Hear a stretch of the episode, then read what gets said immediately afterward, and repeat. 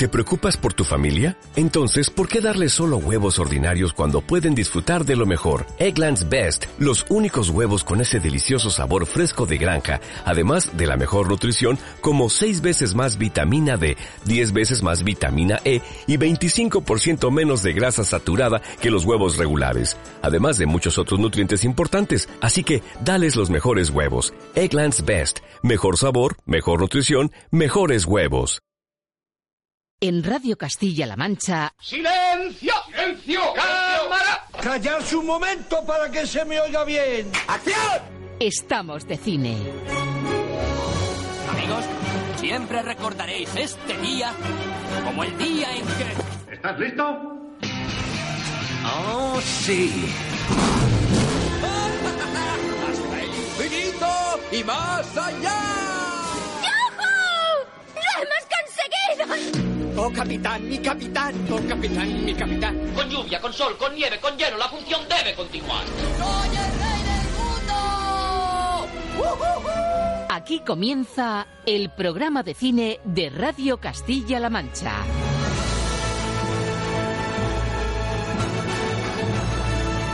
Presenta Roberto Lancha.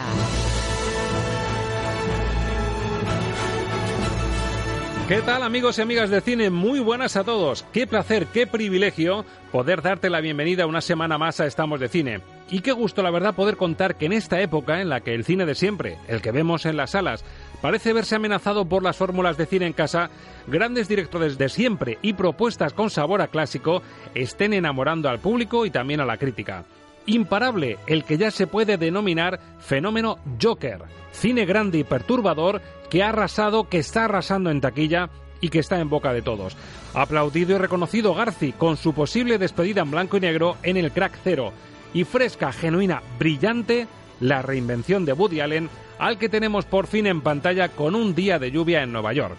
Señoras, señores, el cine, incluso el que tiene este toque nostálgico y de otro tiempo, está muy vivo y hoy queremos contarte por qué. De ello nos va a dar fe un defensor a ultranza de esta imperdible costumbre de ver el cine en el cine. No es otro que Alberto Luchini, que ya se autodefine como un auténtico enamorado de esta vuelta de Woody a su querido Manhattan. Con el director de la revista Metrópoli queremos contarte por qué nos ha dibujado una sonrisa el director neoyorquino y por qué le saca muchos metros de calidad al resto de apuestas de la semana, entre ellas Géminis, una película de acción y ciencia ficción con el sello de Ang Lee y con Will Smith por partida doble, y también Noche de boda, que lejos de ser una comedia costumbrista como pueda parecer por el título, pues parte de una premisa terrorífica que la convierte sin ninguna duda en la apuesta perfecta para los amantes del terror. Los estrenos a pie de sala en apenas dos minutos en nuestra sección El Filtro Luchini. Y por si era poco, para hacer piña en esta cruzada para que el cine grande y el pequeño se pueda seguir viendo a lo grande en las salas de cine, queremos poner el foco esta semana en una iniciativa que esperamos se mantenga en el tiempo. ¿Se imaginan poder ver en pantalla algunos de los grandes clásicos de un tal Alfred Hitchcock? Pues eso es lo que está haciendo la cadena eme ka dos Cinesur, que desde este mes proyecta en sus salas títulos como treinta y nueve escalones, Vértigo... o lo que está por venir, atención, en breve se van a poder ver obras maestras como La Ventana Indiscreta o la mismísima Psicosis. Una apuesta, la de ver cine clásico en las salas comerciales, de la que hablaremos con el responsable de eme ka dos en Toledo, Miguel González. Y aprovechando que el Pisuerga pasa por Valladolid y el Tajo por Toledo, adivinen a quién va a sentar hoy Ángel Luque en su diván de las bandas sonoras. Te doy como pista que ya ha venido por aquí, aunque hace un año estuvo acompañado por su compositor fetiche, Bernard Herrmann. La pregunta es, ¿hay buena vida musical en el universo Hitchcock más allá de su periplo creativo con el visionario Herrmann? Pues ya te avanzo que vaya si lo hay. Apunta, Franz Waxman, Miklós Rózsa o Dimitri Tiomkin son algunos de los grandes que por elección o imposición han ayudado a tejer el universo musical de películas como La Ventana Indiscreta, Rebeca, Yo confieso o Recuerda. Hoy, un maestro, Alfred Hitchcock, se sienta a los postres en Estamos de Cine. Así que, como escuchas, el menú está servido, las ganas de contarte todo lo anunciado activadas y por delante otra hora de radio y de cine que se convierte en nuestro rato preferido de la semana. Ojalá te pase lo mismo, porque desde luego sería la mejor señal. De momento, vaya como avance, nuestras gracias por estar ahí y por querer acompañarnos. Bienvenidos y muy buenos días. Good morning. Rainbows are shining through. Good morning. Good morning. Bonjour. Bonjour. Buenos días. Buenos días. Buongiorno. Buongiorno. Good morning. Good morning. Good morning to you.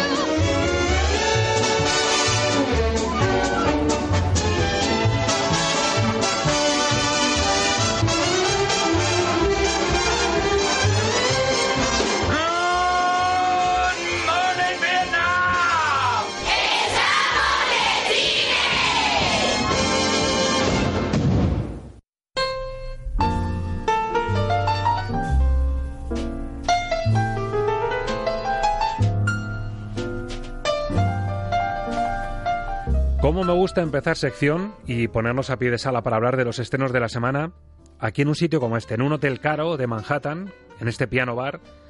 Reconozco que me gustaría ser el que toca el piano y poder entonar este Todo me pasa a mí, que en su día pudo cantar, entre otros, Frank Sinatra, pero lo cierto es que está a punto de llover en Manhattan y tengo cita aquí con Alberto Luchini para hablar precisamente de lo que nos llega a las salas. Y creo que llega ya por ahí. Alberto Luchini, muy buenas. Hola, muy buenas. ¿Te gusta el ambiente? ¿Elegido buen sitio? ¿Piano bar? Un, un toque muy nostálgico en Manhattan, ¿no? Un, un toque muy años cincuenta, años sesenta y con un dry martini ya perfecto. Perfecto. ¿Jerez o dry martini? ¿Qué te apetece más? Pues a mí siempre me apetece más Jerez, pero yo creo que en este caso lo suyo es un dry martini para ponernos uh, acordes con el escenario, ¿no? Vale, pues vamos a pedir dos, me apunto. Eh, lo único que tenemos un poquito, vamos mal de tiempo porque tienes una cita con un director maldito. Eh, vamos a decirlo bajito para que no se entere mucha gente, pero ¿has quedado aquí con Roman Polanski? Sí, he quedado con Polanski, además que no se entere mucha gente porque Polanski no puede estar en Estados Unidos. Disfrazado, no sabemos cómo le vamos a reconocer y además hay que decir que está de bajón porque la última peli en la que está no está muy convencido y quería hablar contigo para darte algunas pautas de la peli, con lo cual tienes un chollo tremendo, ¿no? Sí, bueno, a ver, a ver qué es lo que me cuenta y, hombre, si, si se le puede echar una mano, pues estupendo. Escucha, a ver si se va a poner la cosa tan interesante que el fin de que hemos planeado en Manhattan tú y yo se nos va a chafar. Bueno, ya con la lluvia ya tiene pinta de que la cosa no va a salir como esperábamos. Me ha tocado entrevistar a Roland Pollard. Oh, ¡qué fuerte! ¡Es increíble! ¿Y es en el campus? Mm-mm. Es en Manhattan. Siempre hemos querido pasar allí un fin de especial. Lo sé, va a ser una pasada. Luego damos un paseo en un coche de caballos. Sí. Si no llueve. Es de lejos el director norteamericano más interesante. Dado que es tu primer encargo importante, ¿te doy un caramelito? ¿De qué? No puedo ir a comer. ¿Por qué no? Está atravesando una gran crisis artística. Es una exclusiva. Gatsby, qué alegría verte. Digo, ¿qué tal? Uh, pues nada, aquí intentando hacer un clásico del cine negro moderno. Vale, genial. ¿Quieres salir? Bueno, pues una pareja de enamorados, ya lo escuchan, universitarios que planean un fin de Manhattan porque a ella le ha surgido la oportunidad como mmm, aspirante a periodista y tiene el caramelito de entrevistar a un director puntero como podría ser el propio Roman Polanski. Alberto, analizamos la película de Woody Allen. ¿Te parece que activemos el filtro para ver si es tanto como parece o no? Vamos con ello. Activemos el filtro. Los estrenos de la semana en el filtro Luchini. Bueno, la verdad es que todo acompaña, ¿eh? El día de lluvia, ese Manhattan sereno diferente que solo Woody Allen es capaz de recrear, un ambiente muy propicio, dos chicos jóvenes que actualizan muchísimo la trama y lo que en realidad nos encontramos es, por supuesto, el homenaje a Manhattan, al Manhattan natal de Woody Allen, nos encontramos un homenaje al cine porque hay mucho metacine y esos diálogos, esa comedia de enredo que Woody Allen de una forma maravillosa actualiza a la perfección. Si metemos todo eso en el cóctel, Alberto, sale un Manhattan formidable. Sale un Manhattan formidable y sale una de la, para mí una de las tres mejores películas de Woody Allen en lo que va del siglo veintiuno y desde luego la mejor desde Midnight in Paris, que ya han pasado ocho años, ¿eh? Yo desde luego reconozco que para mí el milagro de esta película, aparte de cómo fotografía con, con la fotografía de Storaro, con, con ese sello inconfundible del cine de Woody Allen, pero que este tipo a su edad, con ochenta y pico años, sea capaz de inocular su alma, su esencia, a un chaval como Timothée Chalamet, me parece algo maravilloso. Es decir, vemos a Woody Allen en un chico millennial, pijo, y lo convierte en Woody Allen. Para mí eso es un milagro del cine. Sí, es verdad que, que Woody Allen convierte a, a Timothée Chalamet en, en un alter ego, Pero es que además a mí, a mí lo que me fascina de Woody Allen no solo es que sea capaz de um, transustanciarse en este personaje, es, es el, la capacidad que tiene para escribir unos diálogos um, que, que pronuncian unos personajes que tienen sesenta años menos que él y, y, y captar toda la esencia, toda la frescura y toda la naturalidad de una no, no de una generación más allá, sino casi de tres generaciones más allá de la, de la suya, y Woody Allen lo refleja perfectamente. Es una cosa increíble el oído de este hombre. Es cierto que tiene un toque nostálgico evidente, que es una mirada a Manhattan, una mirada serena, a un Manhattan mucho más vecinal, que, que nos puede parecer incluso nuestro barrio, un barrio elegante, un barrio de alta alcurnia, pero es cierto que esa mirada que es capaz de hacer Woody Allen en la actualidad, es decir, no, no es la excusa de Café Society que, que nos remite a un pasado y a una nostalgia que a él le encanta, sino que nos está situando en el Nueva York de hoy, con chavales de hoy, con universitarios de hoy que utilizan el móvil, que hablan con su jerga. Y sin embargo, ves a un Woody Allen que parece que se ha reinventado para hablar como un millennial a la vez.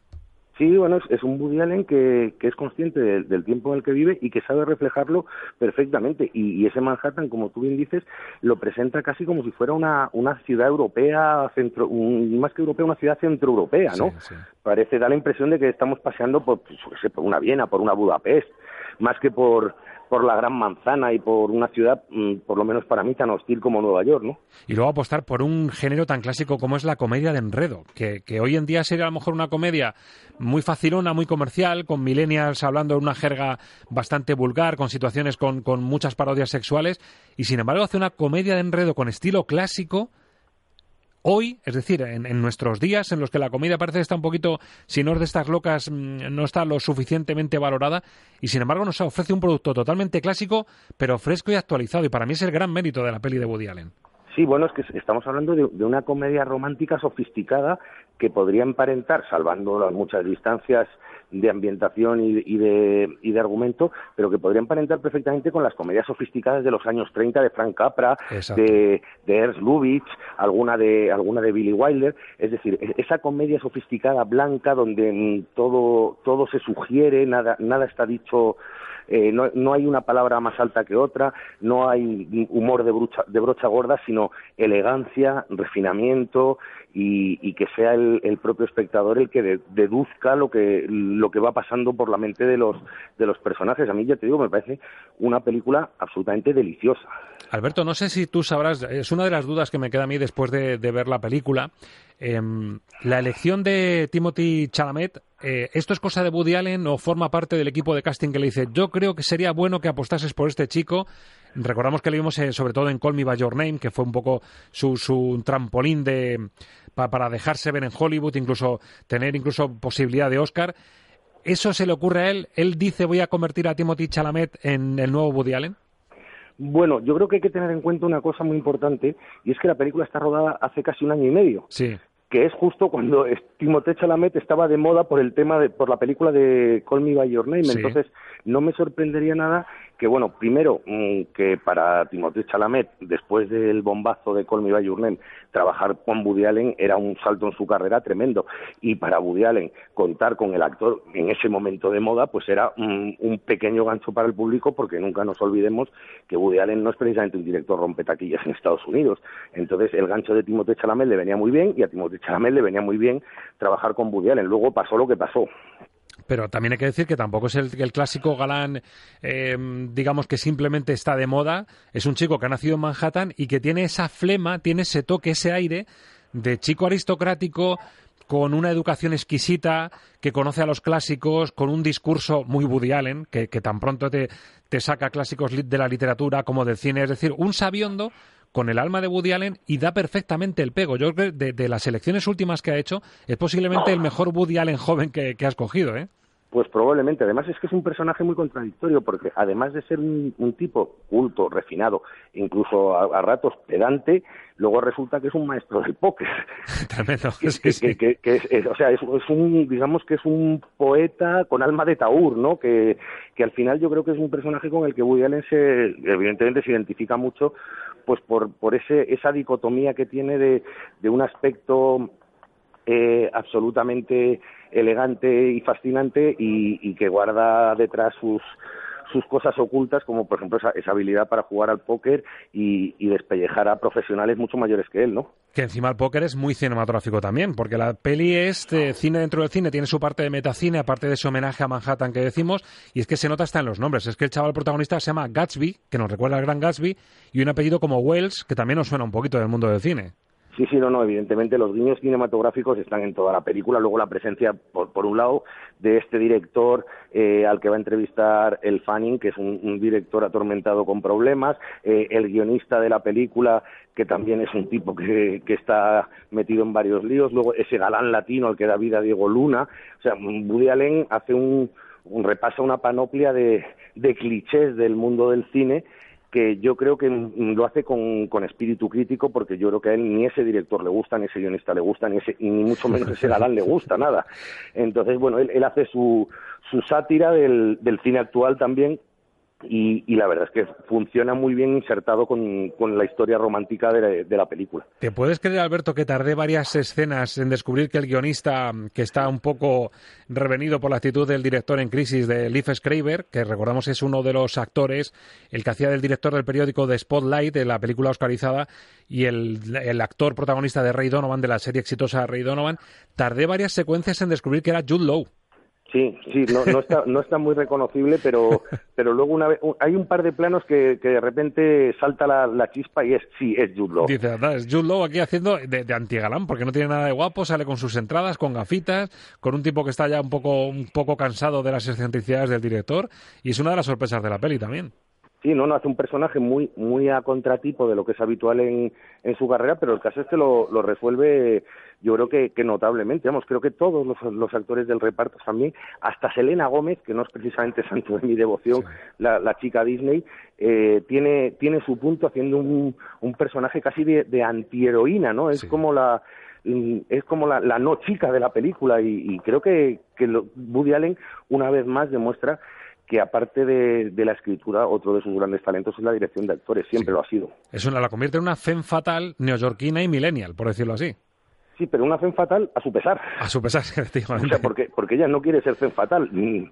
Es como lo de Jessica Rabbit, ¿no? Me han dibujado así. Eso es. Bueno, y Elle Fanning, eh, decíamos que la habíamos visto en Maléfica de jovencita, en La Seducción también, y recientemente en Alcanzando tu Sueño. Y esa imagen de chica guapa, pero no bellezón típico, e ingenuidad, que, que muchas de las bromas tienen que ver con la ingenuidad que ella tiene como, como chica joven enamoradiza, también está muy bien elegida, ¿eh? Sí, sí, está. Bueno, a mí Elle Fanning me parece un pedazo de actriz desde los tiempos de Super ocho, cuando ella era... Una niña. Vamos, que debía tener once o doce años. Sí, cuando sí. hice Super ocho, yo ya en aquel momento dije, esta es mejor que su hermana, porque la hermana me parece muy mala, Dakota Fanning. Sí. Pero eh, efectivamente ese personaje, que es una mezcla de... porque sí, es ingenua y cándida, pero al mismo tiempo es una es una chica súper ambiciosa, ¿eh? No, no, desde luego no se le escapa la oportunidad en ningún momento. Súper ambiciosa y que no tiene ningún escrúpulo. Entonces es, es un personaje, digamos, muy ambiguo el que construye Elle Fanning a las órdenes de, de Woody Allen, porque porque conjuga eso, la, la ingenuidad con la ambición, y, y no sabemos si pensar que, que es medio tonta o que es demasiado lista, ¿eh? un, poco, un poco las dos cosas. No vamos a decir cómo acaba este este plan este plan de fin de semana en Manhattan, porque desde luego nada sale como tenían pensado, y aún así dentro de ese caos y de esa anarquía glamurosa resulta que se pasa un, un rato delicioso y sales del cine con una sonrisa merecida, además, porque, bueno, sin hacer concesión a la galería, pero Woody Allen te sabe dibujar la sonrisa y que, salvas, que salgas del cine con muy buen sabor de boca. Sí, y además eh, lo que hay que decir de esta película, y eso es muy importante, es que es una película muy Woody Alleniana. O sea, Woody Allen en los últimos años ha estado haciendo películas que no eran tan él mismo, y aquí mmm, yo me voy un poco, me retrotraigo a, al cine que hacía Woody Allen en los años setenta, ese Manhattan, ese Annie Hall, y yo creo que esta película entronca con aquella, con aquel cine que hacía él hace cuarenta años, y, y a mí me parece que, digo, es la película más Woody Alleniana que ha hecho últimamente, y, y de lo mejorcito que ha hecho en el siglo veintiuno. Muy fresquita, muy Woody Allen, y para la crítica pues eh, ha parecido algo muy similar, porque nos encontramos con un notable, notable holgadito en Film Affinity y en I M D B, y aquí en España en la prensa especializada en Cinemanía le ponen tres estrellas y media sobre cinco, cuatro le ponen en A B C, cuatro en Fotogramas. ¿Tú qué le pones sobre cinco estrellas, Alberto, a un día de lluvia en Nueva York? Pues un cuatro de ley. Un cuatro de ley. Pues yo que la he visto, he tenido la suerte de verla gracias al preestreno que se hizo aquí en el Festival de Cine Social de Toledo. También me uno al cuatro porque... Y eso que al principio hay alguna escena... eh, con algunos diálogos que no funcionan tan bien y le cuesta un poquito coger temperatura, pero luego una vez que, que te mete en la trama va, va en volandas y da ahí el cuatro, pero la película muy redonda y muy divertida, ¿eh? Sí, sí, la película es absolutamente recomendable y de hecho es una película para verla incluso más de una vez, ¿eh? Bueno, pues es la película de la semana, nuestra recomendación, El regreso de Woody Allen. Dejamos ya el piano bar y nos metemos en un ambiente un poquito más asfixiante. Es la peli de terror de la semana y ojo que hay sorpresa. El título, pues si decimos que se titula Noche de bodas, alguno puede decir, pues estamos ante una comedia costumbrista americana que intenta hacer taquilla a base de una comedia más fresquita, más loca. El título en original es eh, Preparada o no preparada. Y eso nos da una pista de lo mal que lo va a pasar una aspirante a convertirse en la mujer de un chico rico que tiene que pasar por el filtro, no de Alberto Luchini, sino de su familia rica, que le va a hacer pasar una noche de bodas de upa. Esto nos lo cuentan en el tráiler. Todavía no me puedo creer que dentro de media hora yo forme parte de Juegos Ledomas y de su imperio. Dominio, preferimos dominio. ¿Qué? No, eso es cierto. No te ofendas, solo intentan averiguar si eres un putón cazafortunas. Sí, igual que mi mujer. Solo tienes que jugar. Y luego, de un modo oficial, perteneces a la familia. A medianoche, deberás jugar a un juego. Lo hacemos cuando se incorpora alguien nuevo a la familia. Con el escondite, ¿en serio vamos a jugar a eso? Son las reglas. Entonces no hay forma de que yo gane, ¿verdad? Podrías permanecer escondida hasta el amanecer. No, gracias. Suerte. Bueno, pues la premisa, lo que le toca pasar a Samara Weaving, que a mí me recuerda un poquito físicamente a Margot Robbie, a mí se me asemeja un poco, Alberto, a la línea argumental de Get Out, de Déjame salir, lo único que en lugar de un chico negro, pasándolo fatal con una familia con unas excentricidades tremendas, aquí es una chica rubia y blanca la que las va a pasar canutas con esta familia que hace esa especie de prueba para ver si es la, la mujer que se merece su hijo. Bueno, va a pasarlas de Caín, porque como, como hemos oído en el tráiler, eh, para poder ingresar en esa familia tiene que, que jugar un juego del escondite, pero un juego del escondite muy particular, es decir, eh, todos los miembros de la familia tienen hasta el amanecer para matarla. Y si no Por, mueren ellos o algo similar, porque, ¿no? Porque si no, una maldición caerá sobre la familia, entonces ella tiene que intentar sobrevivir hasta...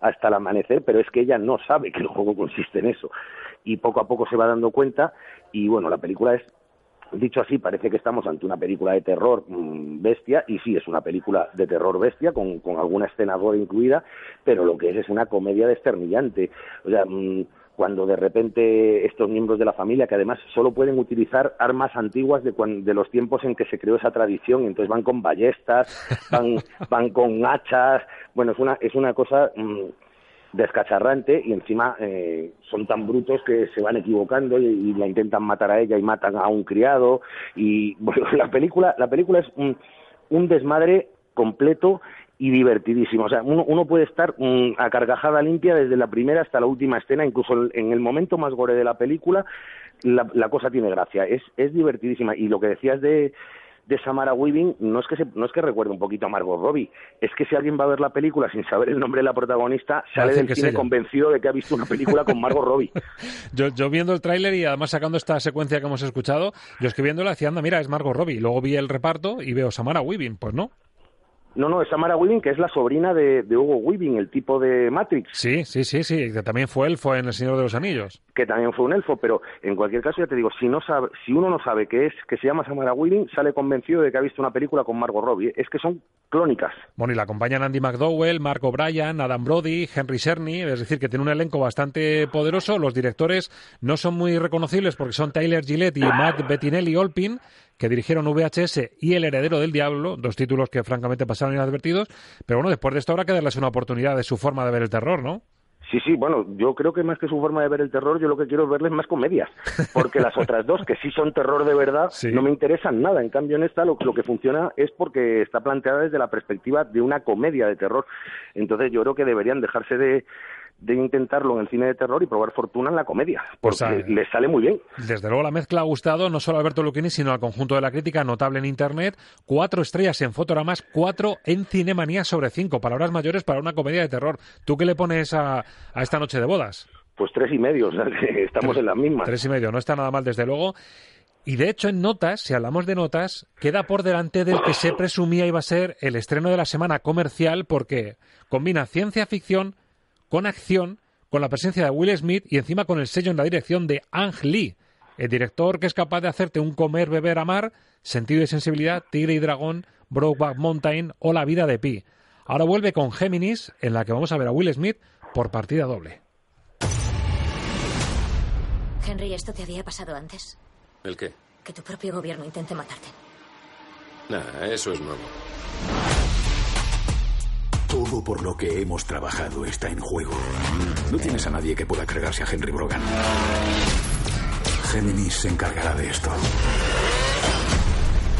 ¿Quién eres? ¡No quiero matarte! Vale, ¿te importa si te mato yo? Tengo a la gente perfecto.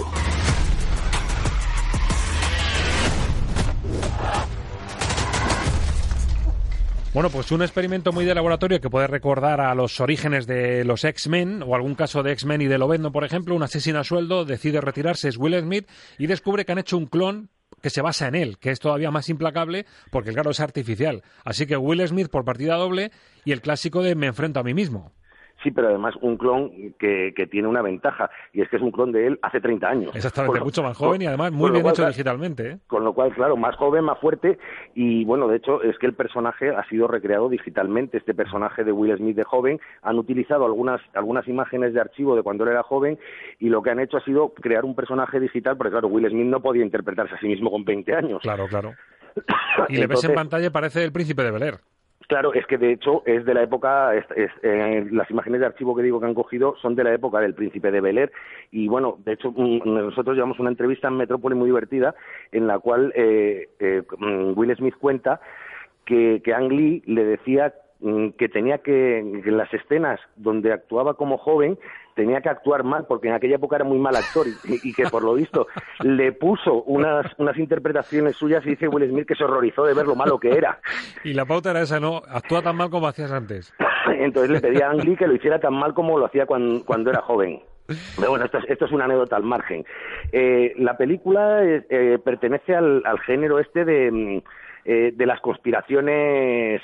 Eh, a, a, a gran escala, ¿no? Uh-huh. Eh, porque esta gente que se quiere retirar, de repente mmm, se encuentra con que le han construido este clon para matarle, y tiene que buscar, no solo tiene que defenderse de, este, de su propio clon, sino que tiene que descubrir quién es el alto mando del servicio secreto que, que se lo quiere cargar.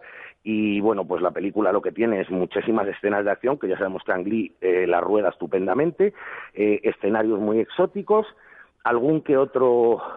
un momento dramático para que Will, el Will Smith de hoy demuestre que es mejor actor que el Will Smith de, de hace treinta años, y en conjunto es una película entretenida, pero yo creo que Ang Lee se ha quedado a mitad de camino entre intentar hacer un blockbuster puro y duro de acción o intentar hacer una película un poquito más de autor, y esa indefinición al final acaba lastrando un poquito la película. Sí, porque es la que tiene más presupuesto de los estrenos de esta semana, la que tiene un reclamo como Will Smith, que viene de ser el genio de la lámpara, que ha arrasado allí por donde se ha proyectado, el sello de Ang Lee, Cliff Owen también entre los protagonistas, un reparto bastante lujoso, mucho presupuesto, y sin embargo la mezcla no ha salido y no se ha convencido de la crítica, porque son eh, críticas bastante tibias las que recibe.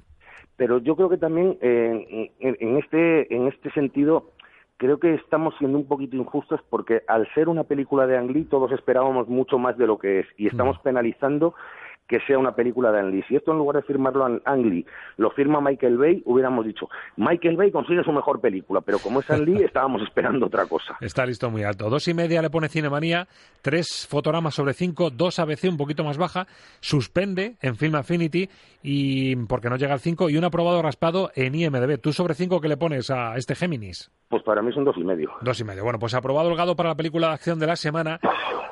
Y el fenómeno de la semana, vayan ustedes a ver a Woody Allen, vayan ustedes a ver este Géminis, la película de terror Noche de bodas. El fenómeno del que todo el mundo habla es Joker, que sin ser una película de superhéroes, como muy bien analiza Alberto Luchini en Metrópoli, sin ser una peli de superhéroes, sin ser el Joker más comercial que hemos visto en otras películas de Batman, ha logrado casi cuatro millones y medio de recaudación en su primer fin de semana, y en proporción, uno de cada dos espectadores que han ido al cine en España han ido a ver Joker, y si hablamos de Estados Unidos, dos de cada tres. Un auténtico disparate, Alberto.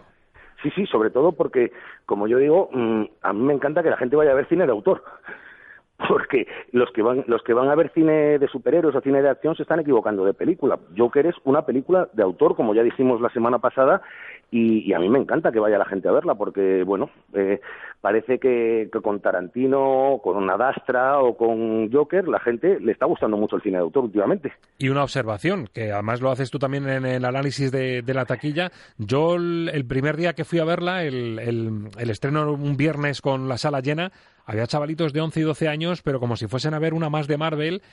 Y ahora queda si en esta semana el boca a oído ha funcionado y hasta qué punto la gente que se pensaba que era una más de superhéroes o de villanos se va a encontrar con que estaban hablando de una película de autor, como tú dices, y de un absoluto perturbado.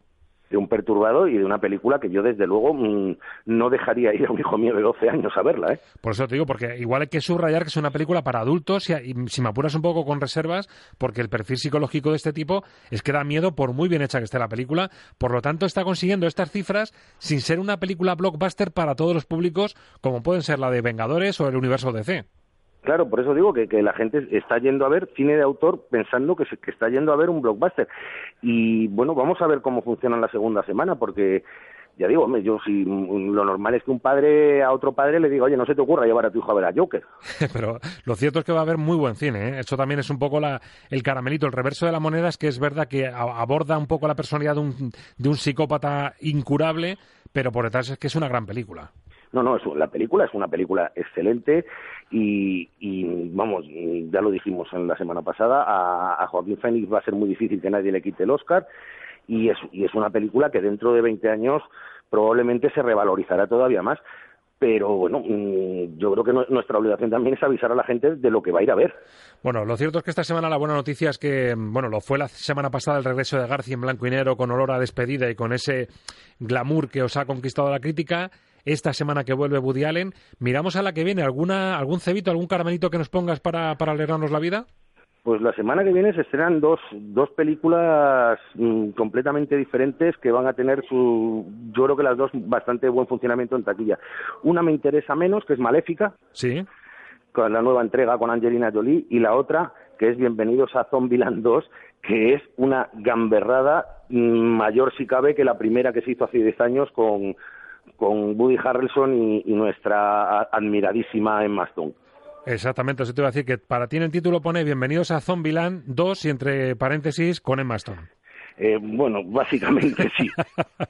que, que por cierto sale con sale casi de morena. Ah, sí. O sea, sí, nos, sí. nos la cambian para que no se la distinga también, ¿no? Bueno, no está bien para que la, la disfrutemos de todos los colores. Bueno, Alberto, pues ya tenemos ya tenemos un cebito para la semana que viene. Veo que te has acabado el Dry Martini. Te dejo con la entrevista con Roman Polanski, a ver qué le sacas. Pues hablaremos del Oficial y el Espía, que en, que en un mes llegará, llegará a España. Casi nada. Me da a mí que el fin de semana en Manhattan no va a salir como teníamos previsto, ¿eh? Bueno, la lluvia es lo que tiene. Alberto, buen fin de semana y un placer hablar de cine contigo, como siempre. Igualmente, un abrazo. Hasta, hasta la próxima.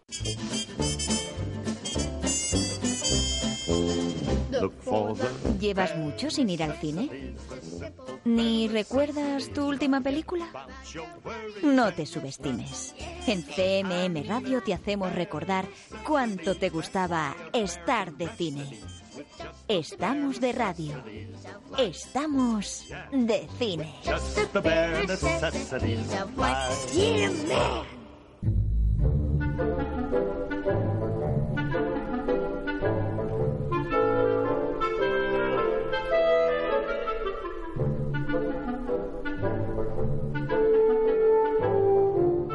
¿Y a quién de verdad no le suena esta marcha fúnebre para una marioneta? Asociada a uno de los grandes talentos que ha dado el cine, que es Alfred Hitchcock, y que gracias a esta iniciativa de la que vamos a hablar ahora mismo, lo de poder ver cine clásico en salas comerciales, pues va a permitir redescubrir a un auténtico genio del cine. Vamos a hablar con un responsable de la cadena que está precisamente propiciando que se pueda ver este ciclo en pantalla grande y en salas comerciales. Estamos hablando de la cadena M K dos Cinesur, y aquí en Toledo tiene como gerente a Miguel González. Miguel, buenos días. Buenos días, Roberto. Lo primero, enhorabuena. Gracias. No es regalaros los oídos, pero es cierto que en el momento en el que estamos, eh, en pleno debate sobre si el cine hay que verlo en salas y pudiendo verlo en casa, ¿para qué te vas a mover?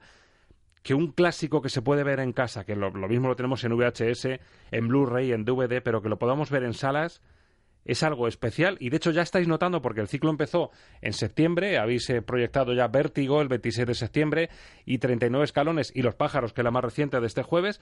Ya estáis notando que la gente sabe apreciar que no es lo mismo ver un clásico de Hitchcock en casa que en una sala de cine.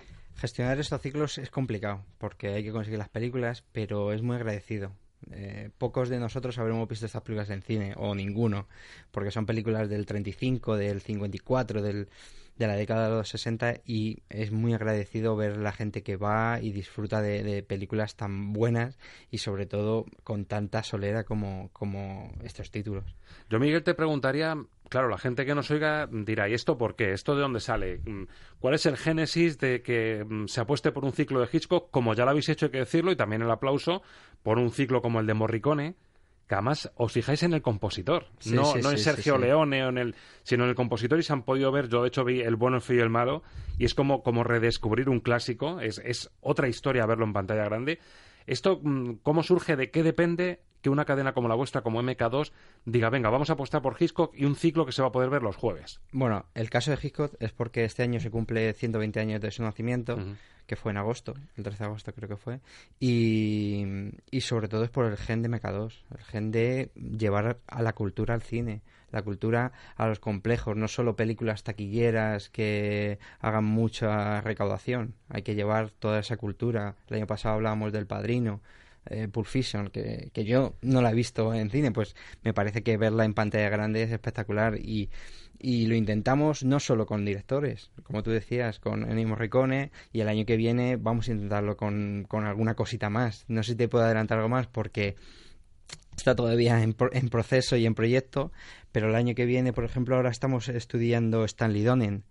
Uf, madre mía, madre o sea, mía, o sea, de Stanley, o sea si conseguimos eso se me pone la piel de gallina. Conseguir eh, Cantando bajo la lluvia o Siete novias para siete hermanos, eh, verlo en cine, estamos todavía viéndolo, pero es un placer proyectar este tipo de películas. Y esto, Miguel, hay que decir que ya no es solo una iniciativa de eme ka dos eh, y el incentivo de poder ver clásicos en pantalla grande, sino el cómo. Es decir, no es que se vayan a ver las viejas cintas que se recuperan en treinta y cinco milímetros, es que deduzco que cuando vosotros apostáis por esta proyección es porque son películas ya remasterizadas, que se han mejorado, digitalizado, con lo cual lo que vamos a ver en pantalla es de una calidad muy grande, sin que pierda la esencia de ese cine en blanco y negro, de ese colorido que empezó a aportar Hitchcock.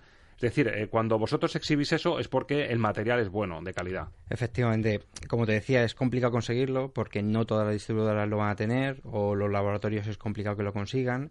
Eh, ten en cuenta que es verdad que hay muchas distribuidoras muy conocidas, ¿no? Sony, eh, Warner, tal, pero esas no son las que consiguen este tipo de películas. Son distribuidoras mucho más pequeñas que pelean y consiguen eh, películas eh, en digital, remasterizadas. Y, y es que estoy viendo la lista de, de películas de Hitchcock y, y ver películas como Marnie la ladrona, eh, que te lo comentaba antes, en, en digital, en una pantalla grande, con ese colorido, ese sonido, esos, esos impactos, es una pasada. Miguel, y mmm, la apuesta también descansa en que lo proyectáis en versión original subtitulada. Sí, sí, sí. Eso es, eh, eso es el, el gen y la sangre de, de eme ka dos, eh, que, que el cine sea original. Que sea original tanto en el idioma como en los autores y, y en la proyección. Es una oportunidad única. Estáis notando ya que la gente lo, lo percibe así de bien. Yo también te preguntaría, porque ha habido casos recientes, por ejemplo, se celebró también otro aniversario reciente con Ben-Hur, que en Estados Unidos se le dio un, una pompa impresionante. También cadenas como la vuestra, cuando ven que un producto de este tipo se remasteriza y está la posibilidad de proyectarlo en pantalla grande, también está la posibilidad de levantar la mano y decir, me interesa, mm. lo traigo. Busco un poco cómo, cómo quedaría en un calendario de proyecciones y dices, pues un martes, por ejemplo, apuesto por un Ben-Hur o por su día en Pulp Fiction. ¿Cómo va eso? Eh, a ver, hay que entender que eh, todos los viernes, y tú bien lo sabes, el calendario de estrenos no son tres o cuatro películas, son siete, ocho o diez, doce películas que se estrenan y no se pueden llevar todas a cartel. Igual pasa con películas, eh, yo me acuerdo en, en agosto creo que se estrenó Los Gremlins, puede ser, sí. creo que fue, uh-huh. eh, y no se puede traer todo. ¿Por qué? Porque ya estás comprometido con el ciclo de la ópera, o estás eh, comprometido con el ciclo de Hitchcock, o nosotros este año ahora mismo estamos con el eh, festival Festival de Cortos, que empezó el siete de octubre y termina el veinte, entonces no podemos meter todo, porque, por ejemplo, con el ciclo de cortos tenemos eh, tres salas ocupadas, de diez salas que tenemos en el cine. no se puede meter todo, hay que elegir mucho lo que queremos meter, y Hitchcock había que meterlo, claro, evidentemente. Y en el caso, Miguel, de los cortos, que decimos que es una fórmula en la que hay una efervescencia increíble de jóvenes talentos y no tan jóvenes, porque hay, hay directores consolidados que de vez en cuando estiran las piernas, por decirlo así, y se quitan la espinita con un corto. ¿Cuál es la apuesta de un cine comercial, por ejemplo, a través de este festival, que son... Eh, ¿Planeáis más o menos o, o proyectáis eh, cortos que duran a lo mejor lo que una película larga? En dos horas decir, vamos a intentar que desfilen X cortos, los que quepan siete, ocho, y que la gente se vaya con la sensación de haber visto una película cuando he visto muchas en ese mismo rato. Efectivamente, todos los eh, tenemos siete bloques en, en el Festival de Cortos y todos duran dos horas, dos horas diez, dos horas veinte, excepto el de animación, que son de, de dibujos, y ese sí que dura una horita y veinte, hora y media. Todos los demás eh, intentamos meter todos los cortos posibles eh, para dar al espectador una sensación de que, bueno, aunque la, la entrada es muchísimo más barata que la normal, pero por lo menos que disfrute de algún tiempo de, de buena cultura de cine. Bueno, sabemos que estáis de reforma, que sí. Estáis remozando y poniendo patas arriba M K dos, Luz eh, del Tajo de Toledo, Cinesur, pero claro, con cuentagotas, que la gente casi no lo va a notar. Esa es la estrategia, un poco como el Bernabéu y, y Florentino, ¿no? Es que, eh, la, las obras son siempre... Te metes, pero no sabes cómo vas a salir. Y en, en comercios que tienes que estar abierto, no puedes cerrar. Entonces tenemos que hacerlo pues poco a poco. Ahora, por ejemplo, en septiembre, finales de agosto, cambiamos toda la moqueta del cine. Y ahora vamos a empezar a cambiar... Eh, bueno, vamos a intentar cambiar los aires, vamos a intentar cambiar eh, todo lo posible de aquí, y el año que, eh, que viene seguiremos. Pero tenemos que seguir dando servicio, entonces es complicado. Y la gente tiene que comprender que son obras, al fin y al cabo. Y te pongo en el aprieto porque hará un año y algo que, que fuimos a Madrid a, a M K dos Palacio de Hielo, que es donde está Desi, que es un, un experto en, en, en proyeccionista, lo que sería Alfredo de Cinema Paradiso, pero sí. dos punto cero, ¿no? Por sí, decirlo sí, así. Es el director técnico. De el director empresa. técnico de M K dos nos enseñó cómo se proyecta, qué es lo que está por venir. Y su apuesta de futuro medio plazo era... o bien proyección en láser o bien L E D gigantes, como los que tenemos en casa, uh-huh. que tenemos cuatro K, incluso ocho K a veces, pero que eso se convierta en pantalla gigante. ¿Eso está más cerquita o todavía, o todavía queda mili? Todavía está en una fase de estudio muy preliminar, uh-huh. porque... para que lo entiendan los, tus oyentes, un sábado por la mañana tempranito, recién levantados, eh, esto es como cuando empezó el Blu-ray, que había D V D y había otro formato que era H D D V, no, no sí, me acuerdo sí, muy sí. bien el nombre que había. Pues esto pasa lo mismo, han salido eh, varias empresas, no sé si se puede decir el nombre, pero bueno, Samsung ha sacado una pantalla que es solo pantalla, no tiene proyector ni tiene nada, que es espectacular, eh, pero no sabemos si eso vamos a acabar en eso. Sí, es verdad que mmm, el cine empezó con un proyector y una pantalla en blanco, pero no sabemos dónde va a acabar.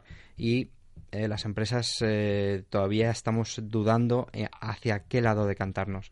O bien te metes hacia el láser, que son proyectores, pero es una bombilla... es una bombilla láser, no es una bombilla como, como la que tenemos a, a día de hoy, con una duración de siete años, eh, que no, es espectacular la, la visión que tiene, la, la, el digital, la nitidez que tiene... O bien esto de la pantalla. La pantalla es una pantalla como una de, de casa, pero a, lo a doscientos metros cuadrados, que, que me parece que es. O sea, eh, hay, hay que invertir y hay que saber muy bien dónde inviertes. Eh, claro. Efectivamente, y todavía no sabemos bien hacia dónde, hacia dónde tirar. Pues habrá que esperar. Poco a poco. poco sí, porque, poco, porque, porque que una cadena, no ya solo en Toledo o en otro sitio de Castilla-La Mancha, claro. o de España, el, el apostar por, por remozar por completo la tecnología de una sala son palabras mayores. Es que hay que ir a ver a quién es el caballo, el caballo ganador, ¿verdad? Sí, sí, es complicado invertir tanto sin saber qué va a acabar luego siendo... Bueno, estaremos pendientes, ¿eh? Sí, si sí, avance, sí, lo intentamos, lo intentamos, poco a poco. Bueno, pues Miguel González es el gerente de M K dos Cinesur Luz del Tajo en, en Toledo, que nos habla de este ciclo de Hitchcock, de lo que está por venir, de la importancia de ver el cine en salas. Y apunten, porque ya se ha visto Vértigo, treinta y nueve escalones, Los pájaros, pero lo que viene es el próximo jueves, si están en Toledo, Atrapa a un ladrón, La soga, el jueves siguiente, veinticuatro de octubre, el siete de noviembre, La ventana indiscreta. Yo ahí, tenemos que firmar sí, los sí. papeles, yo necesito una butaca ahí, segura, Miguel. Marnie la ladrona, jueves veintiuno de noviembre y, y el fin de ciclo, mejor. Psicosis, el veintiocho de noviembre. Mira que he visto yo veces Psicosis, Miguel, pero, pero verla en pantalla grande, me pasó con Casablanca también en Madrid, sí, sí. que tuve ocasión de verla, es como redescubrirla, es, es verla de cero. Y una película como Psicosis, que encima te remueve un poquito por dentro, porque es una película, hablamos de Joker y del mm. efecto que está teniendo, pero es que Psicosis en su día tuvo que ser un Joker. Y estamos hablando del año sesenta y dos, sesenta y tres, exacto. Puede ser Psicosis. Eh, a Norman ver. Bates eh, a los Joker, es decir, fue, el impacto fue brutal y fue un efecto también que, que, que saltó barreras, muy, fronteras. Muy duro para la sociedad en aquel momento, y sobre todo es una película que todo el mundo se acuerda de la escena de la bañera, pero hay, eh, mucho más. Pero hay muchísimo más. Eso que pasa en los primeros diez minutos, quince minutos de la película, sí, algo así, sí, sí, sí. Y luego la película es mucho más. Está la huida de la secretaria con sí, el dinero, como sí, está sí. contado, es, esa zozobra que vas sintiendo, decir, he hecho algo malo, la conciencia que te va martillando, y amigo, llegas a un motel en el que en lugar de descansar, pues bueno, sí, descansar, descansar, pero sí, para sí, siempre. Sí, sí, sí. Bueno, no adelantemos acontecimientos, pero bueno, enhorabuena por la iniciativa, Miguel. Ojalá que la gente lo valore y se atreva de nuevo a romper un poco la comodidad de decir, tengo el mando, doy a este botón y sé que veo todo el cine en casa. Lo de ir a las salas, ver la corriente, cómo el público que te rodea también siente lo mismo que tú, ríe cuando tú, se asusta cuando tú, y ver esa corriente que provoca el cine grande, yo creo que es muy bonito de ver en sala y ojalá no se pierda, así que enhorabuena por la iniciativa. Muchas gracias, y sobre todo porque emociona, eh, no solo proyectar eh, películas eh, de acción o películas de, de, de esta misma semana de cartelera, eh, películas que, que, que han marcado una época en el cine.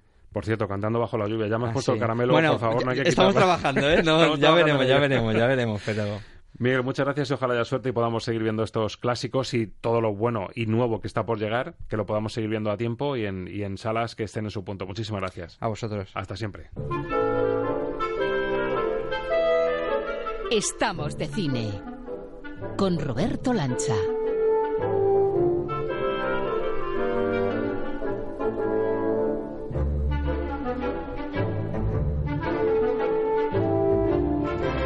Menudo ciclo, Ángel Luque, muy buenas. Muy buenas, Roberto. Esto de ver al gran Hitchcock y sus grandes películas, alguna de las grandes en pantalla grande, es una oportunidad muy buena para redescubrir muchas de ellas.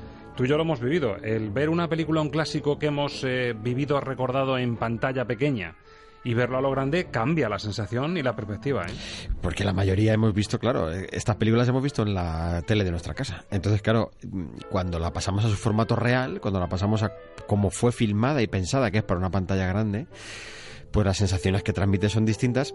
Y eso demuestra lo de siempre, el cine hay que verlo en el cine, ¿eh? Entonces mmm, volveríamos de nuevo a entrar nosotros también en los debates de, de los formatos televisivos y de las de las eh, bueno, pues de las compañías, por decirlo así, que se dedican a emitir cine directamente ya por televisión y no en la pantalla.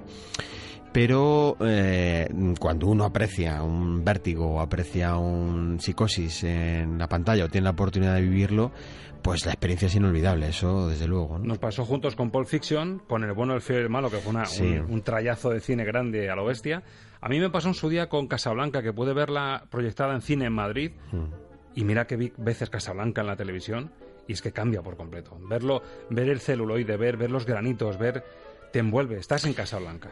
Ver el tamaño para el que fue creada la imagen, ¿no? Porque es, dimensiona, es decir, el, el cine tiene ese poder de abstracción, de meternos, de imbuirnos en, eh, dentro de la pantalla, como si nosotros fuéramos un, un protagonista más dentro de la propia película, que la, el formato televisivo no tiene, por mucho que queramos. Entonces, claro, cuando uno se encuentra con Rick a ese tamaño, se siente prácticamente con, con él con dentro Ilsa, de la película, con Ilsa, con... fíjate. Bueno, pues yo desde luego estoy contando los días para, para ver si por ejemplo, que es el jueves veintiocho de noviembre, no me lo voy a perder porque es una de las películas que más he visto y que más he disfrutado barra sufrido sí. por, el, por el contenido y el argumento, pero desde luego muchas ganas de, de recuperar el gran Hitchcock, como dices tú, en pantalla grande. Además, en un momento con ese debate de si el cine se puede ver en casa aunque tengamos buena tele o es mejor claro. verlo en pantalla, creo que es un momento muy bueno para recuperar este tipo de iniciativas.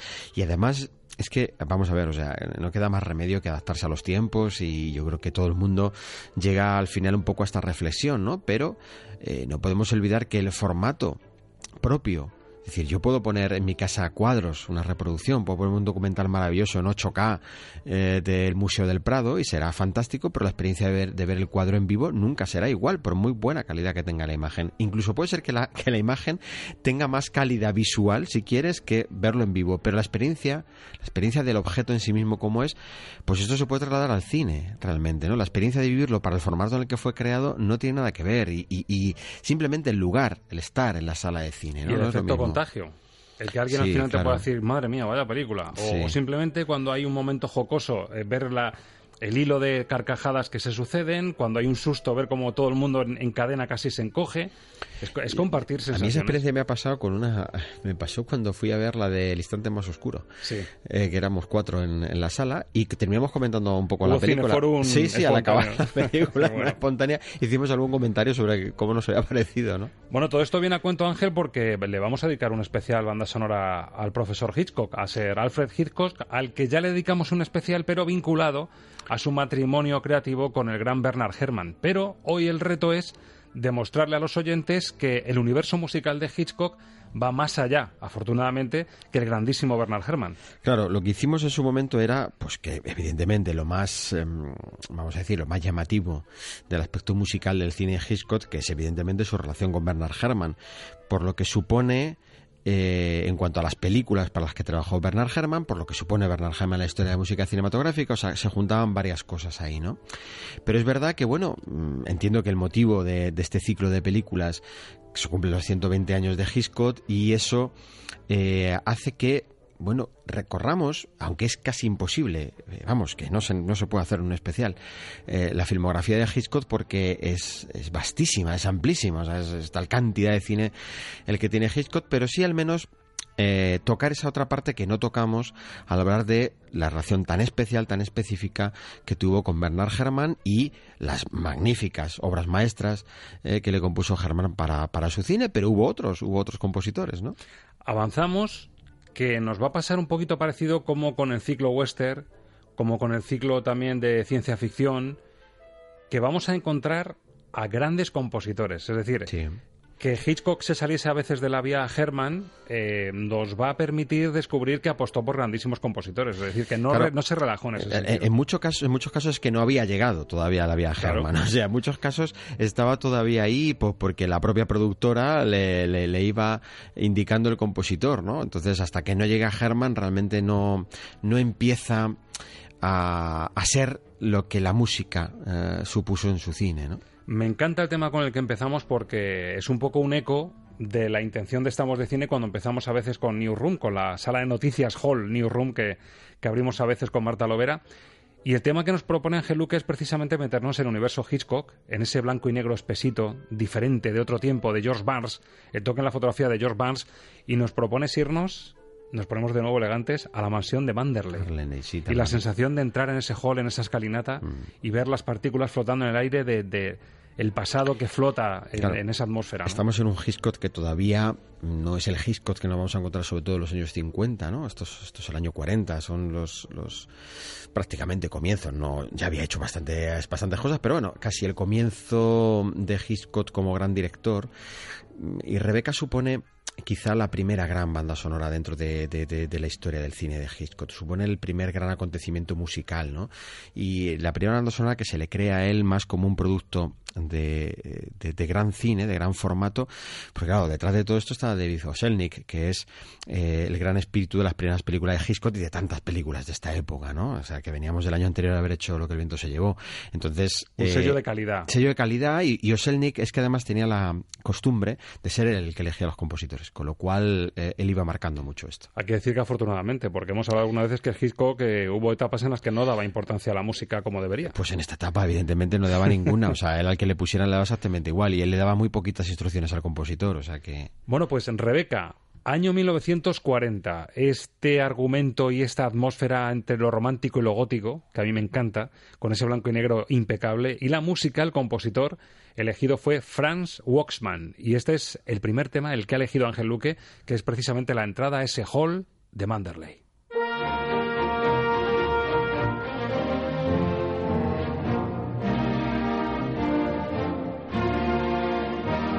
Lo que ves es lo que oyes. Música para soñar cine con Ángel Luque.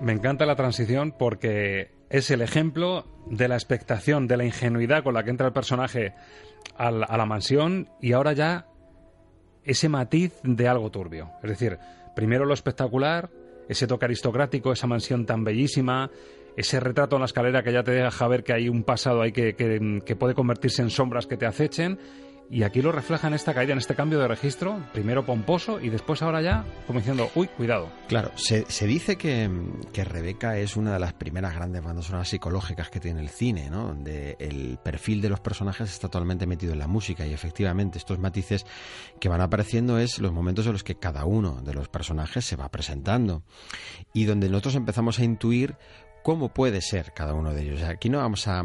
a vivir simplemente la visita a una mansión en una jornada maravillosa, bucólica y entretenida y, y estupenda de, de, de glamour y elegancia, sino que vamos a vivir el drama íntimo eh, de alguno de los personajes, lo que esconden detrás de esa fachada y lo turbio que hay detrás, porque claro, si no, no sería una película de Hitchcock, evidentemente, que es un gran enamorado de la descripción de la psicología del ser humano. Entonces, aquí tiene mucho mérito, o sea, esta banda sonora de Franz Waxman es una, eh, es una maravilla en todos los sentidos, entre otras cosas porque eh, a pesar de la dificultad que tenía preparar bandas sonoras para las películas de Hitchcock, por esto que hemos hablado, porque prácticamente era el productor el que le decía, mira, trabaja de esta manera, este es el tipo de película, hazlo de esta forma. Eh, claro, para el compositor es fundamental tener un contacto con el director, y eso con Hitchcock se producía poquísimo. O sea, eh, lo contamos en su momento cuando hicimos la, el especial de Hitchcock y Herrmann, ¿no? Hitchcock siempre dijo que él le aburría muchísimo filmar porque la película ya la tenía hecha en la cabeza y lo demás le parecía un proceso lentísimo y aburrido, ¿no? Entonces, claro, imagínate quién trabajara con él. Realmente era muy difícil eh, acceder a lo que él quería, ¿no? Entonces, muchas de estas bandas sonoras, como a él le importaban poco y no reflejaban, no habían conseguido captar lo que él quería, bueno, pasaron desapercibidas, y, y es una pena, porque este Rebeca después ha servido de modelo para muchos de los compositores que querían hacer una banda sonora gótica, que querían hacer una banda sonora donde se adornara mucho el perfil del personaje, donde el brochazo fuera muy fino eh, para llegar más a lo interior de lo que el personaje quería, y Waxman se esforzó muchísimo en hacer esto, ¿no? Y el buen sonido, año, cobra, año cuarenta. Uf, estamos hablando, está muy bien grabada, sí. Año cuarenta, vamos a ver el salto de la evolución. Bueno, en el reparto de Rebeca, pues eh, a todos sí, nos vienen los nombres, ¿no? Laurence Olivier, John Fontaine, George Sanders, Judith Anderson, vamos, un reparto de campanillas, y a todos les tocó también con la varita este toque de suspense de Hitchcock. Nos vamos al año cuarenta y cinco, cinco años después. Vamos a, a ver la evolución del maestro, tanto en lo cinematográfico como en esta sección en lo musical. Y acá aparece otro grande, Miklós Rózsa. Claro, bueno, este, este es el... Si tuviéramos que decir cuáles son las cinco o seis grandes bandas sonoras de Hitchcock, del cine de Hitchcock, estaría La Ventana Indiscreta y Psicosis como las dos grandes, dos grandes obras, y a continuación automáticamente estaría el Recuerda. O sea, lo que Miklós Rózsa hizo aquí, yo creo que mmm, hay poquitos casos que podamos decir eh, iguales en el cine. O sea, un eh, compositor que fundamentalmente será recordado por su música para los peplums y por haber creado el cine de la música de Romanos, fue capaz de meterse en la primera gran introspección que se hace dentro del cine del psicoanálisis, ¿eh? Y que luego experimentaría profundamente en, en Vértigo, ¿no? Hitchcock.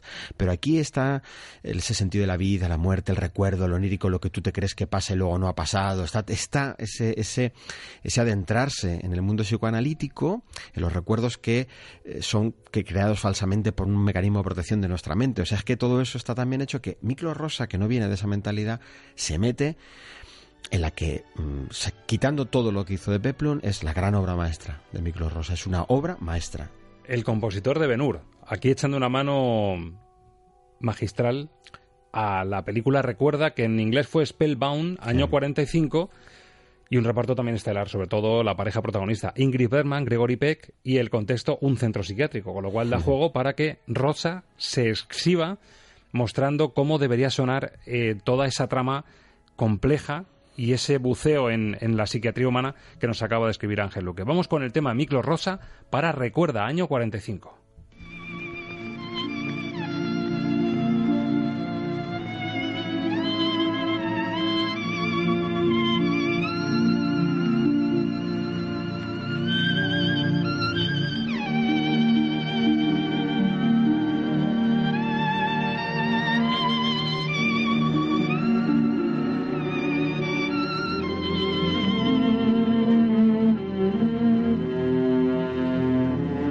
Thank you.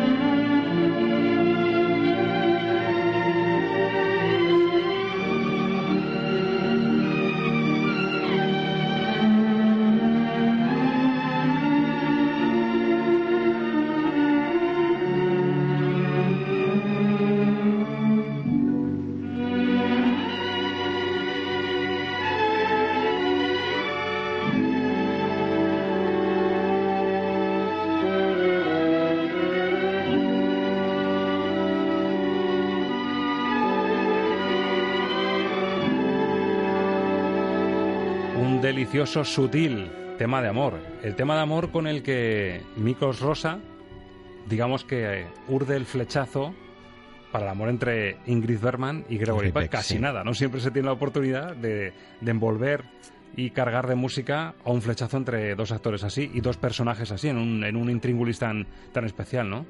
Este es un momento en el que él va a buscarla, a ella, ese, esa lucha que, que él tiene consigo mismo y que es tan apasionada, ¿no? Y donde, claro, si estamos hablando de psicoanálisis, psicoanálisis estamos hablando de toda la erótica, la, incluso el componente sexual está eh, ahí insertado de una manera tan tan eh, simbólica y tan sugerente, ¿no? En muchos casos, y Miklós Rózsa supo captar esto, supo captarlo hasta tal punto que, que podemos decir que este, con el tema de amor que hay en Vértigo, con el tema de amor de Espartaco, quizá Les North, están considerados como los grandes dioses del Olimpo de los temas de amor del cine, ¿no? Este es otro de esos temas. El problema es que la película Recuerda, pues haciendo un juego con su propio nombre, es una de las películas que menos se recuerdan de Hitchcock, porque es tan amplia la lista que quedó muy atrás. Y además es una pena también porque eh, Hitchcock, que mmm, aquí ya había descubierto que necesitaba encontrar un sonido Eh, más personal, que reflejara un poco lo que él quería transmitir al espectador, que acompañara un poquito mejor la música, pues le debe a Miklós Rózsa el que él fuera el que le abriera la puerta a decir: yo necesito a alguien que refleje eh, lo que yo quiero hacer en el cine, mi forma de crear suspense, que me lo lleve a la música para que la música sea un elemento que se una. Comienza a descubrirlo aquí, ¿no? Realmente. Pero él no valoró nunca esta, esta, esta banda sonora, cuando verdaderamente es una de las de las mejores bandas sonoras que tienen las películas de Hitchcock y de las mejores bandas sonoras de la historia del cine, toda entera. El Recuerda es una auténtica joya, ¿eh? Es una maravilla. Estaba pensando, Ángel, qué bonito estaría si hiciésemos estadística. Lo que pasa que a la hora de sopesar y disfrutar de, de la música de cine y de las películas, quedaría mal hacer una estadística. Pero cómo los compositores han abordado el tema de la psicología en el cine, ver mm. si ha tenido más peso el violín o el piano. Fíjate lo que estaba pensando yo ahora. El cello también está ahí. O el cello, ¿eh? para, para bajar un poquito más a las profundidades, ¿verdad? El cello está ahí. Sí, y por, por eso, claro, cuando, cuando entra Bernard Herrmann a la vida de Hitchcock, Bernard Herrmann ya tiene elegido una serie de instrumentos que reflejen ahí un poco la psicopatología y que reflejan un poco el misterio y el terror que produce un personaje eh, que en principio puede ser normal y luego uno descubre su turbiedad, ¿no? Pero efectivamente sí, el piano, el violín son, son instrumentos que siempre se han utilizado un poquito para introducirnos al misterio, ¿no? Al misterio, no, no, no.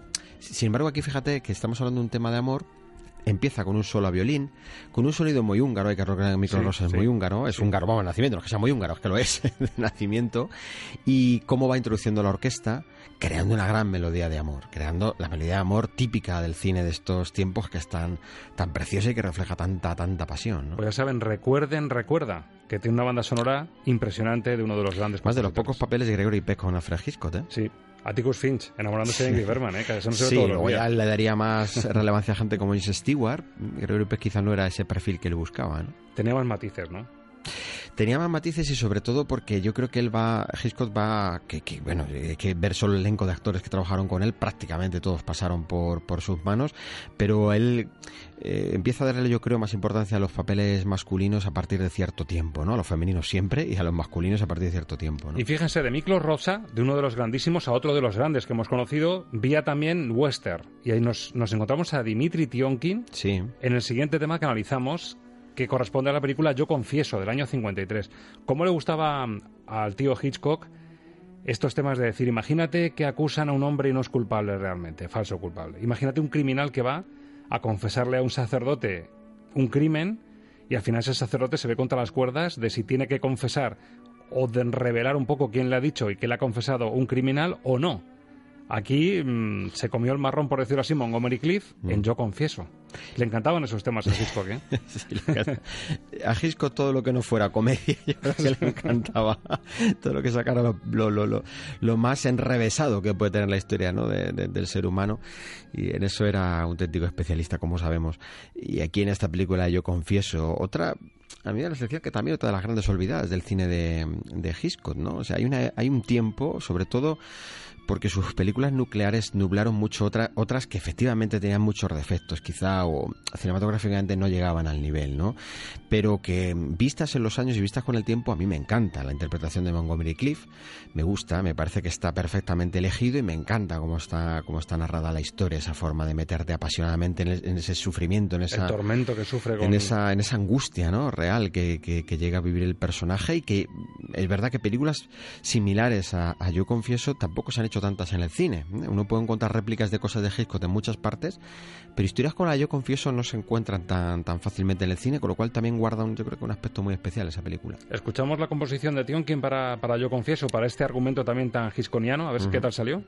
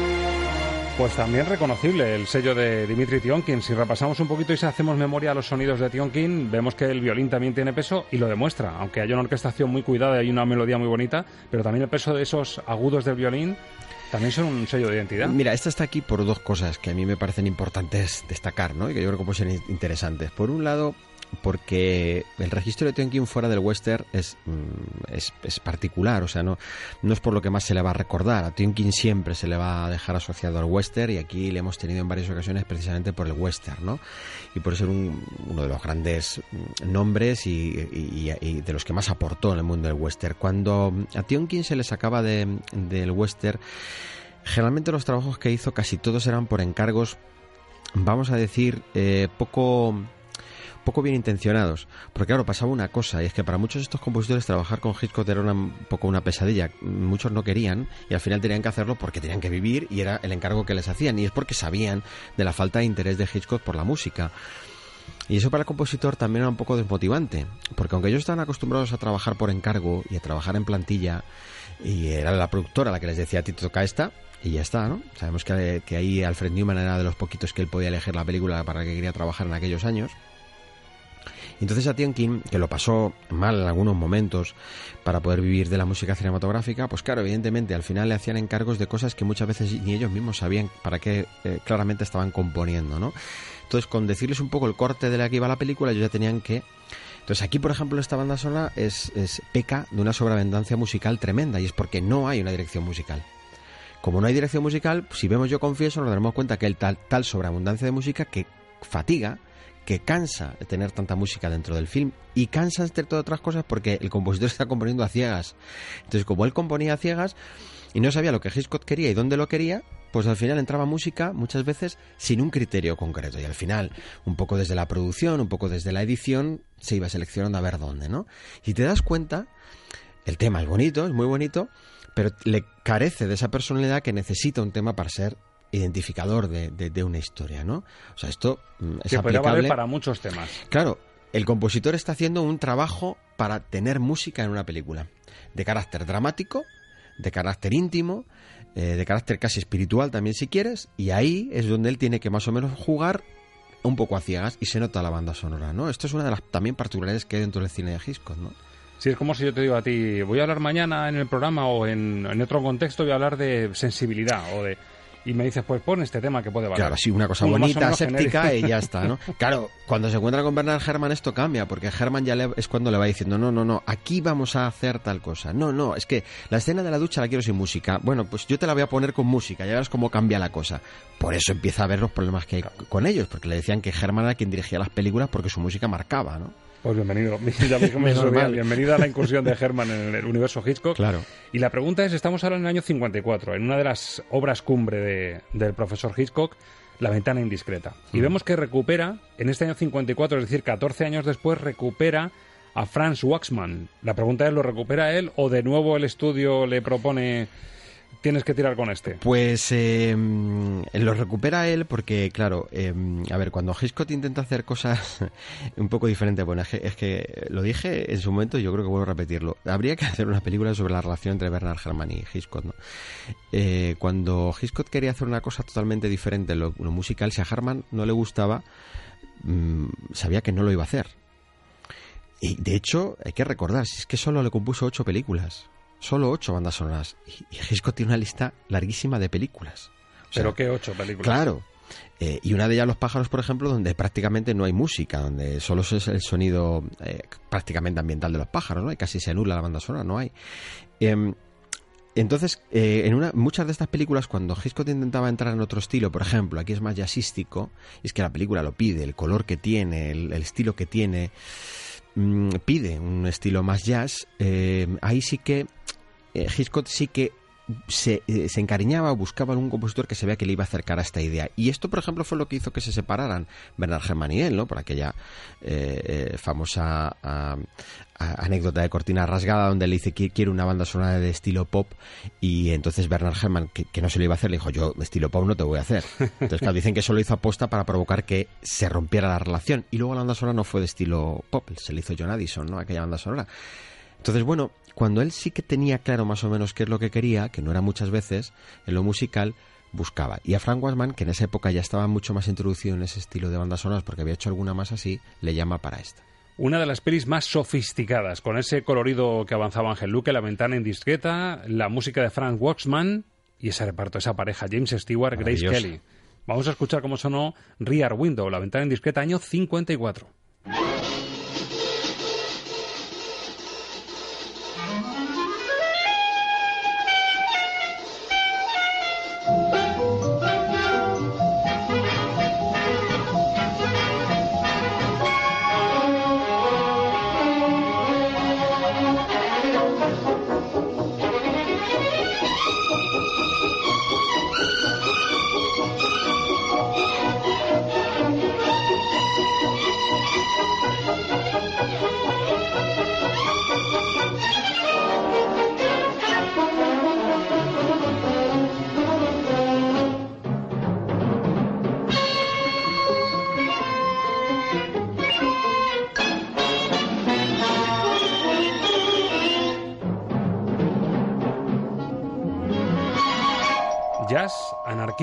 Un montón de instrumentos entremezclados, puede pasar de todo.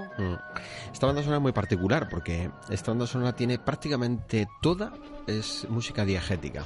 Es decir, casi todo sale de la radio que tiene ahí el amigo James Stewart en esa convalecencia. ¿Hay excusa para que suene? Sí, casi todo sale de ahí, casi todo se ve de dónde sale. Entonces, eh, Waxman hace una, una banda sonora de un montonazo de temas, muchísima, es una lista larguísima de temas, casi cincuenta temas puede tener esta banda sonora, aunque los, no se editaron y publicaron muchísimos de estos temas, ¿no?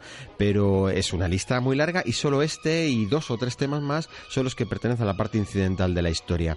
Entonces, claro, se, se dice que es una de las bandas sonoras, o mejor dicho, una de las películas que menos banda sonora tienen, pero esto no es del todo así, porque la diégesis también pertenece a la banda sonora. Entonces, realmente hay temas que son originales para la película, que son en la diégesis, hay temas que son adaptaciones de temas ya, cre- ya existentes que salen en la diégesis, y solo se puede decir que tres o cuatro temas identificables como propios de la banda sonora. Uno de ellos es este, ¿no? Y me encanta eso que decíamos de la anarquía y ese toque que aporta el jazz de decir todo puede pasar, porque es la, la, la línea que cruzas cuando pasas simplemente de ser un voyeur y de ser ese fotógrafo que empieza a mirar desde la ventana y te implicas en lo que está pasando. Una vez que cruzas esa línea, todo puede pasar. Todo mm. es imprevisible nada puede salir según tus planes y te puedes meter en un jardín impresionante. Sí, totalmente. Además, siempre con ese aspecto que a mí me enamora del cine de Hitchcock, ¿no? A mí me, me, me encanta ese bloque de viviendas, me encanta esa calle, me encanta cómo, cómo son los apartamentos. O sea, me parece que todo es... es ideal, es un, es un lugar donde no sabes con quién se quedarte, puede vivir. Con James Stewart, ese, ese reportero tan sofisticado, tan, tan peculiar, tan irónico, o, o el bellezón de, de, de mujer. Grisque. Pues los dos, claro, no hay que rechazar a ninguno. O los vamos, vecinos, a es que hasta los vecinos son los encantadores. Los vecinos son encantadores, sí, sí. Pero cómo se desarrolla todo en un ambiente aparentemente normal, que eso es lo que a mí me encanta, claro. Es que el toque es... de día a día, le, le encantaba a Hitchcock el toque, el, el, el toque día de la día. rutina. Sí, sí, es que esa es una de las claves de su cine, donde menos te lo puedes esperar es donde va a saltar. ¿Eh? Donde, donde nada puede pasar habitualmente es donde puede pasar, y eso el es lo que produce lo doméstico, terror. Lo decía él, lo subrayaba muchas veces. La, lo la... doméstico, la normalidad, lo es. cotidiano, es donde más terror puede haber realmente, y es que tiene razón, vamos. La ventana indiscreta ha sonado muy bien, ha sido un aire fresquito, que es lo que él quiso dar también con el argumento, con la fotografía, con el cambio de claro, registro. Se va acercando más al cine de los sesenta, aquí ya, y entonces eh, este tipo de bandas sonoras estaba muy de moda en el cine de la época, y, y yo creo que estaba muy bien reflejando. Mmm, vamos a ver, Herrmann le haría una cosa no igual, porque no es ese estilo, pero, por ejemplo, para Con la muerte de los talones, le haría este ritmo también, le haría esta cosa así tan tan eh, tan trepidante, tan moderna, Eso tan es. moderna, ¿no? Bueno, llegamos al final, y llegamos al final con la última aproximación que ha hecho el cine al universo de Hitchcock, que no es otra que la propia película Hitchcock, que dirigió Sacha Gervasi en el año dos mil doce. El subtítulo yo no lo conocía, que es Alfred Hitchcock y el ¿Cómo se hizo Psicosis? ¿Cómo se hizo Psicosis? Sí. Aquí fue simplemente Hitchcock y, sí. sin embargo, tenía como subtítulo en inglés el ¿Cómo se hizo Psicosis? Sí, porque es un poco el leitmotiv quizá claro. más que mueve la el historia. Reclamo, ¿no? ¿no? El reclamo, sí. Anthony Hopkins encarnando a Alfred Hitchcock.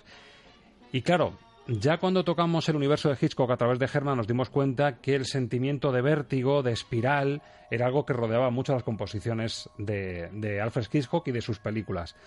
Si se hace una película de Hitchcock o pensamos en algún director que se viese influenciado por Hitchcock y por ese, esa tentación por la espiral, nos viene Tim Burton.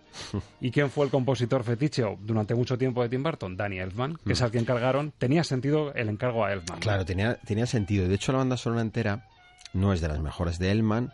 Eh, pero intenta hacer algo que yo creo que está muy bien intencionado y tiene su lógica, ¿no? Intenta emular a alguno de estos compositores, ¿no? Encontramos parte de Rebeca en esa banda sonora, un poquito, por ese sentido gótico que le dio Franz Waxman tan fantástico a esa, a esa banda sonora, esa película. Eh, y encontramos un homenaje también un poco a cómo eh, Bernard Herrmann utilizaba sobre todo la cuerda, ¿no? Que es, que es, que es el elemento fundamental y, y fundante de la, de la música de, de Herrmann. Herrmann, que acabaría haciendo un gran homenaje al jazz, curiosamente, cuando hizo Taxi Driver, que fue su última gran banda sonora, su última banda sonora porque murió después. Eh, o sea que siempre estaremos pivotando en estos elementos, como muchos de estos compositores, ¿no?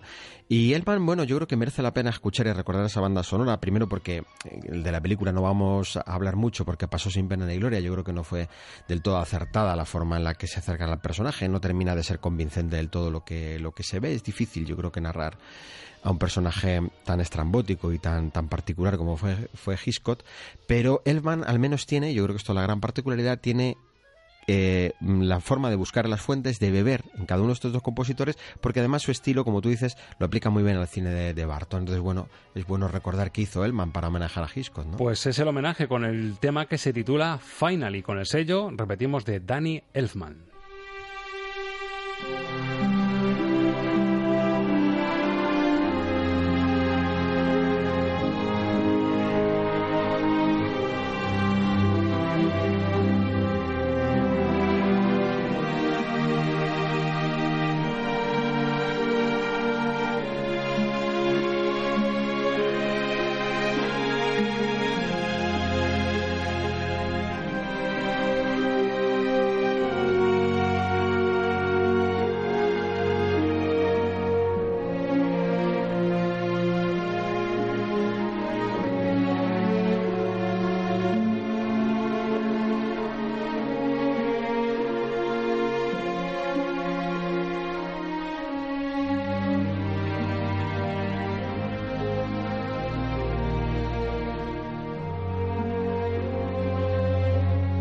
Noto un Elfman, Ángel, muy contenido, muy elegante.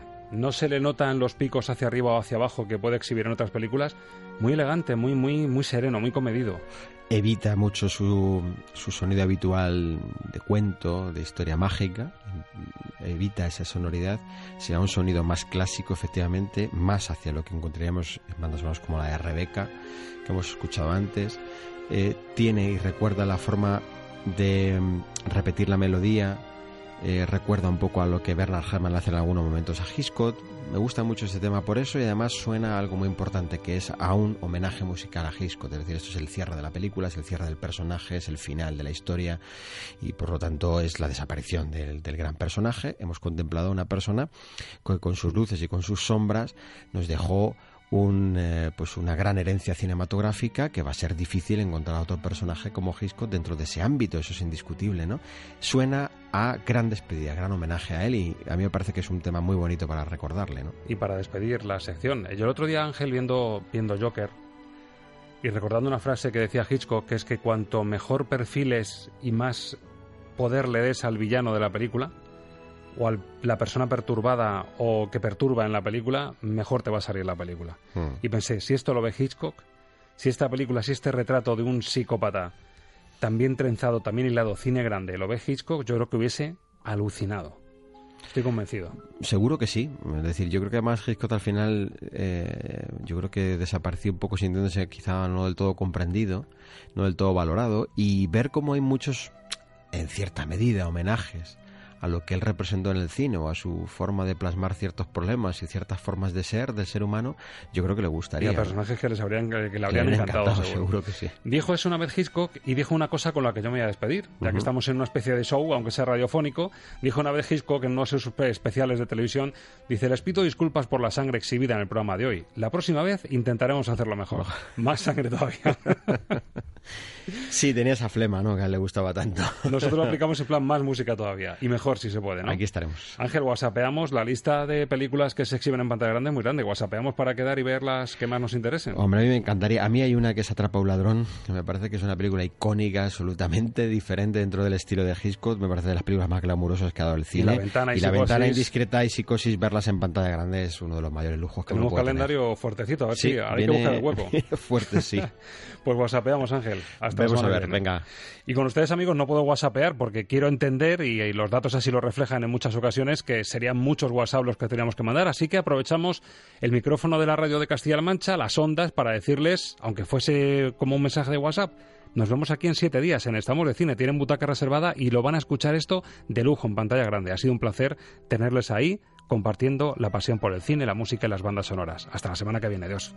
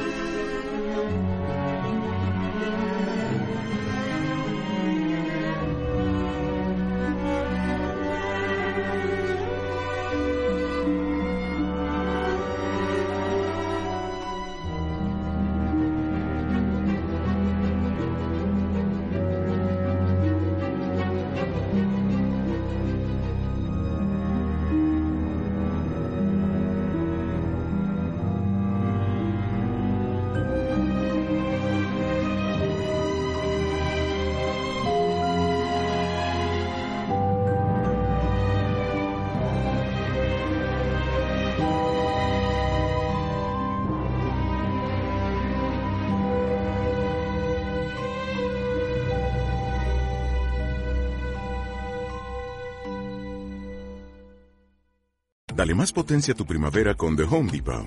Obtén una potencia similar a la de la gasolina para podar, recortar y soplar con el sistema OnePlus de dieciocho voltios de Ryobi desde solo ochenta y nueve dólares. Potencia para podar un tercio de un acre con una carga. Potencia para recortar el césped que dura hasta dos horas.